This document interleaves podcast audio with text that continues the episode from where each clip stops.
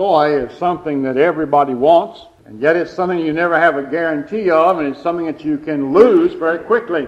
And tonight, I'll talk just about on that aspect, how quickly joy can be lost. You'll be amazed. And so we're looking at how can a Christian, and we're dealing only with Christians, how can a Christian find happiness and be joyful? What is it? We fail to remain in control when things become unpleasant. We fail to remain in control when things become unpleasant. Every once in a while, I hear a new expression today that refers to people that you don't like. Do you have any folks like that? You ever run across somebody that upsets you? Well, they are using a new term today. I guess it's new, but I hear these people called yo-yos. Now, when I was a boy, the only thing that a yo-yo meant was it went up and down the string, you know. So now they're calling people that they don't like yo-yos. Well, I have a new word I want to coin tonight for you. Instead of calling such people yo-yos, I would like to call them porcupines. That is, there's hardly a day passes that some porcupine doesn't jab you where it hurts, brings pain to your life, and upsets you, angers you, and wrongs you. And you end up saying, man, I don't like the porcupines of life because they hurt me. No one likes to be hurt. How many people's names do you have in your little I don't like you black book? I mean, you got there. Now, you could probably, if you want to, and it wouldn't be much trouble, just start going back in your life all the way back to your childhood days. School teachers, next door neighbors, people you work with, you could come up with a list a mile long of I don't like you because you did something to me, hurt me, and left within my mouth and my mind a taste of bitterness. Now, this can be a real area of joy leakage in the Christian life. Now, the Corinthian people in the Bible were without a doubt a gifted people. But I want to say they were not a joyous people. Look, if you will, at 2 Corinthians, the 12th chapter. 2 Corinthians, the 12th chapter, and verse 20. Paul says, I fear lest when I come, I shall not find you like I want to find you. And you will not find me to be like you would like for me to be. What I'm afraid I will find when I come to you that there will still be among you envyings, wrath, strife, backbitings, whisperings, swellings, and tumults. Now that's a pretty long list, you see, of I don't like you folks in the church. The Corinthian church was split four ways. And undoubtedly, from what he says here, there were a lot more splits among the fours. And they were at everybody else's throat. Now, they may have been gifted, but I want to say they were not joyous. There's no way that you can have bitterness and resentment in your life and still be joyful in the Lord. You can't do it. It'll sour your disposition.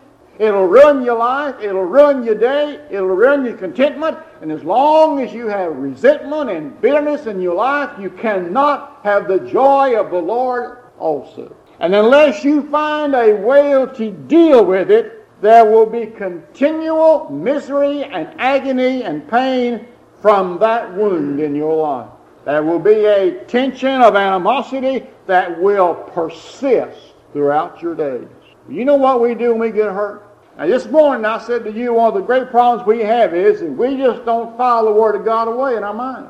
The Word of God comes, our heart is not trained to take it in. We don't watch over it, and we let it slip away. But that doesn't happen with resentment. As soon as somebody hurts you, you write that down in your little black book, and you go to the file under that person's name in your mind, and you file that thing in the cards, and you file that thing in the index, and back in that file, and there it is for future reference. Now you put down there what caused it. There was maybe a look. They just didn't look right at you. Or it may have been a remark, and you remember what it was. Or there may have been a deed, and you carefully record that in your mind. No problem about forgetting it. Have you ever thought that strange that things like that you can't forget? And yet things about the Word of God you can? That's so strange, it? The things that we ought to forget to be joyful, we don't forget. And the things we need to remember to be joyful, we forget. My, my. That's strange, it? Why does our memory have such wonderful recall power when it comes to this matter of resentment and bitterness in our life. And then have you thought why does your memory seem to enjoy going to that file so often? It doesn't just file it away, but it seems to have a real hang up with always wanting to go there and pull the thing out. You lay down to watch, I mean, you lay down to go to sleep, and out comes the file. That's, that's strange, isn't it? You just can't seem to get this thing put away for a very long time. Ride in your car, and all of a sudden, out comes that file again. You're sitting down at the dinner table, and out comes that file. I mean, continually we are reminded of those unpleasant affairs that took place in our life, which means continually our resentment is restirred and restirred, and continually your joy is no longer there. Now we know that this is unhealthy for our stomach. It gives us sometimes stomach cramps. It's devastating to our calmness. We don't seem to have any rest. And it's very hard on our nerves. We know this, but for some strange reason, we still don't forget it. Bygones don't become bygones. And we can't quite comprehend why we are so taken up with this matter that hurt us, but we are. Now, why doesn't the well of bitterness dry up? It's a good reason. I'll tell you about that. I remember, this is a simple thing. I'll just tell you how it works. I ain't forgot this yet. you know, I ain't forgot it yet. I don't know why it's dumb, but I, I can't forget. You know, there was some time ago, there was a real rise in sugar prices. This has been, what, Mary, several years ago? Well, it's been a long time, you know. And so, I don't name names tonight. Safeway grocery store had a sign on their window. We don't remark our items. What price is stamped on there, we sell it for. So I happened to go in the Safeway store and stumbled across in the back of a bin, you know, way back in the back, a big old bag of sugar, and it was marked with the old price. About a dollar under the most marked in the front. And I say, well, the sign out there said they don't remark. So I picked it up and I went out, you know, just as pleased as I could. I found me a bag of low price sugar. I didn't need sugar anyway. But anyway, I went out there and put it on the counter, and the clerk said, uh, I'm sorry, we won't sell to you that price. I said, now your sign out there says that you don't remark things. I don't care what the sign says, I'm not going to sell to you that price. Hmm. Boy, I tell you that, oh, that got all over me, you know. I don't remember who that lady was, but I got mad at Safeway. and I said, I'm going to bankrupt this store. I'll never buy here again. They could care less, you know, whether I came back or not. But I still remember that why. I mean, fishing why. Every time I drive by Safeway, I remember that, you know. it just keeps coming back to me. I think there are two reasons why you and I can't forget the things that caused us resentment. Number one, the old carnal flesh in you says you can't rest till you get even. You can't rest till you get even. Now, we're not going to forget this thing and let it go to rest until you are satisfied that you have got revenge on that person that harms you. So let's just keep it alive so they don't get away with anything. The second thing is the old devil wants to rob us joy and peace in the Lord. He wants your walk with God to be unpleasant. And so he wants to keep bringing that up because he knows that's going to be unpleasant to you. And the Lord can't make you happy as long as you keep thinking about that old resentment. So the devil keeps bringing it up. And secondly, he hopes somewhere down the road to make this an issue between you and the Lord. He hopes somehow through this to get you to commit a sin. Now, I think David had the right idea in a prayer he made. Look, if you will, at Psalms 51.10. Psalms 51.10. Create in me a clean heart, O God, and renew a right spirit in me. Now, the spirit of contention is the wrong spirit, and the spirit of contentment is the right spirit. Somehow we're going to have to deal with this matter of resentment by having God renew our spirit to the point that we can follow it away and forget about it. Because you see, I believe a lot of our resentment is blown all out of proportion. It started over something sometimes very trivial, such as I, I remember a person left this church because I interrupted their last sentence in Sunday school class. And they didn't get to say their last two or three words. And they got mad and left. Now, I hadn't forgot that. I guess they hadn't either. or somebody just didn't wave at you when you waved at them. That, that's all that happened. And we filed that away and said, okay, fella, if that's the way you want it, I'll declare war on you. Over something just that trivial. And so sometimes resentment, you see, is a result of being blown all out of proportion. Now, David said the first thing he did was pray that he might have a change of spirit. But I think there's another way besides praying that God change your spirit and your attitude and your disposition about it. But there's another way that, that I believe we need to handle this matter of resentment and being able to file it away and forget it so joy can return and remain. Before I want, before I give you that verse, I want you to look at something else. It's in 3 John. We're going to be in 3 John for both the verses I'm talking about, but I want to read one of them first to you. Third John, it only has one chapter, but I'll just tell you Third John, the first chapter, and we'll begin reading at verse 9. Now he said, I wrote unto the church, but Di, and I don't know this guy's name, but Diotrephes, I guess, Diotrephes, who loved to have the preeminence among them, wouldn't receive me. Mm, you know, he didn't want me there. Anytime somebody doesn't want you, that causes resentment right there, you know. You're not invited to my party, fella. What? I don't forget that. See, the only thing John says, I wrote to the church, but Diotrephes, who loved to have the preeminence among them, didn't want me to come. Wherefore, if I do come, I'll remember his deeds which he doeth, prating against us with malicious words, and not content therewith, neither doth he himself receive the brethren, and forbiddeth them that would, and casteth them out of the church. Now, he's pretty rough, wasn't he? But old John said, I remember. I hadn't forgotten about that. Now, how did John handle this difficulty? I believe that came into John's life, maybe very justifiably, resentment towards this man, Diotrephes. How did John handle this? Because something like that, you see, normally just sticks in our craw and we can't forget it and messes up our whole life. We just can't be happy almost uh, any day of our life if we keep thinking about it. Well, how did Jesus deal with this same problem? Because there was great animosity expressed by the scribes and the Pharisees and the Sadducees. How would you think about somebody throwing rocks at you? Jesus faced the same problem. How could he get this resentment out of his life?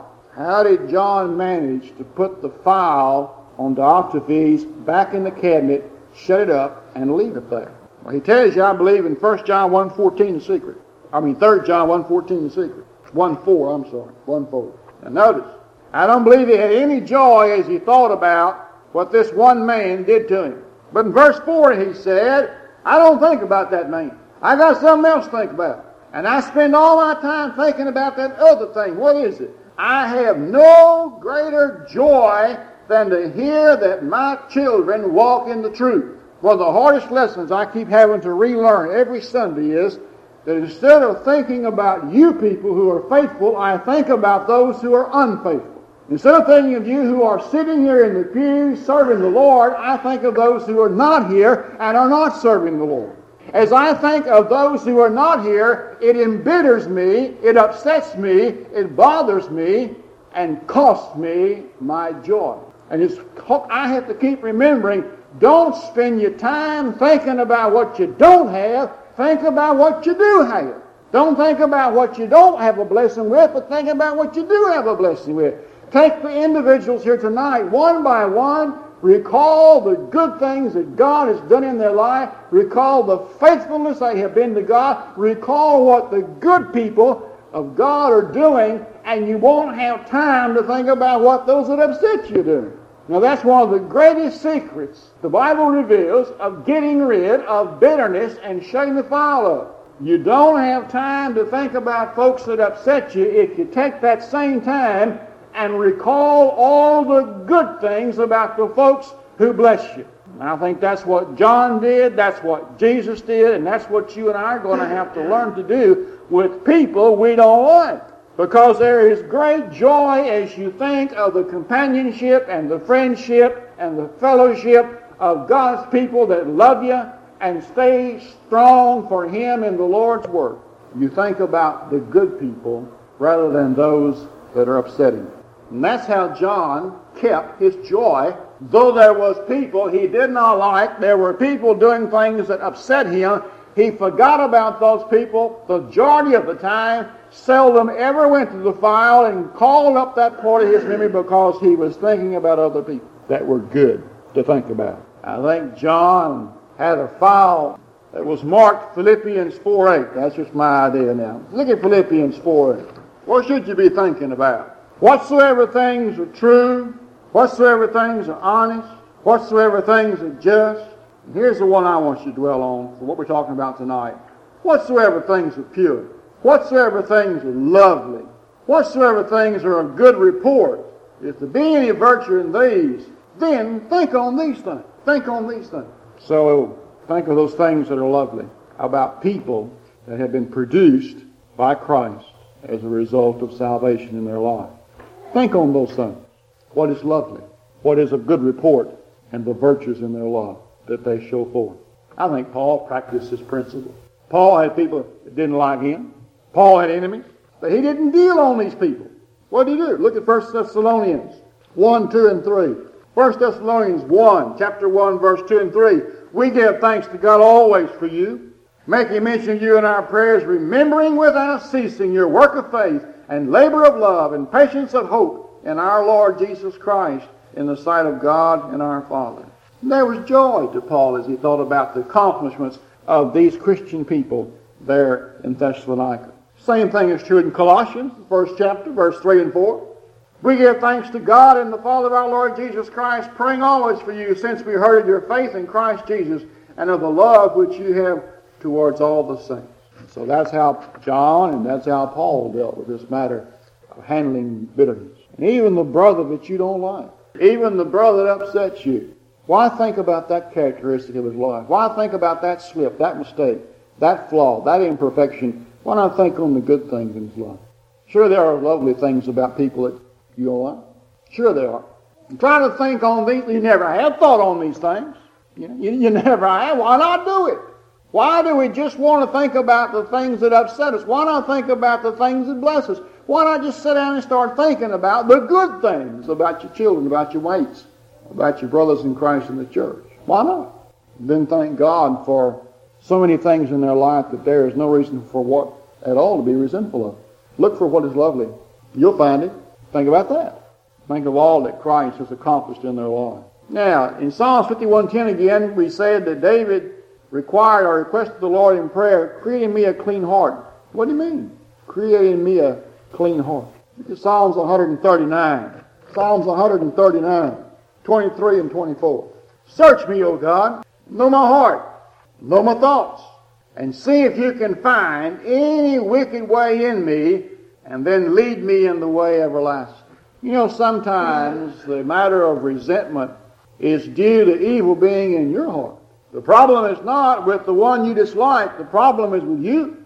And sometimes instead of feeling we have justifiable reasons for resentment, we ought to say, God, examine me, and maybe I'm the one that's at fault. Maybe the whole problem is caused by me. I want to show you how this can work. Look at Psalm 73, verse 3. Have you ever been envious of somebody? I mean, they didn't do a thing in the world to you. Maybe they haven't even spoken to you, but you don't like them. Why? Because they got something you don't have and you can't get it. And that upsets you. So you resent it. You're envious and you're jealous of it. A lot of Christians really have a lot of resentment in their life and bitterness for this very reason. They don't have what some other Christian brother or sister has and it upsets them, makes them mad. And they feel cheated and wrong, and really what they're saying is, God doesn't treat me right. But they get angry at the other brother. Why should he drive a Lincoln when I have to drive a little Pinto? It's not right. It's not fair. Now let's look at what the Psalms here said in verse 3.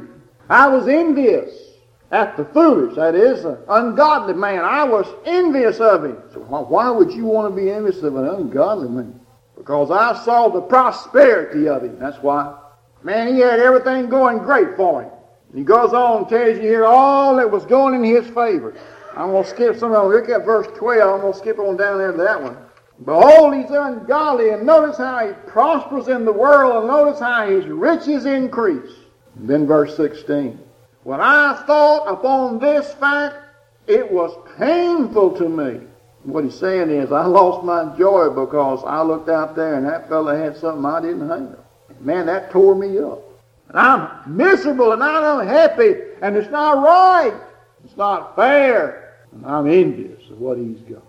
Sometimes we lose our joy because of jealousy and envy of somebody else. We don't like it when they have things that we can't have and we don't have, and it upsets us. And we get frustrated. We are discontent. And we take this out by resenting the people, disliking the people, trying to even hurt the people, to make their life miserable, and to degrade, degrade them in the eyes of other people. In other words, if I can't have what you got, I'm going to make your life miserable because you got it. A lot of Christians get hung up in this. And brother, if that's your attitude, you're going to lose your joy. As he said over here, it was painful to me. And it will be painful. You'll be miserable. Look at James 3, verses 14 through 16. But if you have bitter envying and strife in your hearts, glory not. Lie not against the truth. Don't say it's of the Lord. Don't say you got that idea from God. This wisdom, that is, this wisdom that you are envying about, did not come from the Lord, but it's earthly and sensual and devilish. For where envying and strife is, there is confusion and every evil work. And I'll add to the scripture, and unrest and misery. Now, we as Christians, if this is our problem, you're going to have to confess your resentment, tell God that you're sorry, and come back to realize and see that God's hand is over your life, working for your best interest. And if you don't have what they have, the Lord's going to have to teach you something, and that is to be content and accept things as they are in your life for the moment and look for change in the future. And I think it's a mistake that we compare ourselves one to another. We should not do this as God's people. Never. You start doing that, and you're going to lose your joy because you're going to tempt yourself to become envious. All it'll do is stir up jealousy if you start comparing yourself with another brother in Christ. It'll cost you your joy. Now I want to close with two verses. One's found in Proverbs and one's in Psalms. Proverbs 16:24. Proverbs 16:24. Pleasant words are as the honeycomb, sweet to the soul and health to the bone. And I refer here that you ought to tell those pleasant words to yourself. You ought to tell those words to yourself. And the other is Psalms 133:1. Behold how good and how pleasant it is for brethren to dwell together in unity. We should strive to fill our minds with pleasant thoughts and words, and to bring bitterness and resentment under control that our joy will not slip away. Either we deal with this problem we face every day, or it's going to cost you joy in the Lord. It really will. Father, we're thankful this night for the scriptural references to people who have the problems that we have and the solutions that they use to deal with them. And may this night we set forth as our goal, ridding ourselves of resentment, that our joy might not be hampered in the Lord. In Jesus' name we pray. Amen.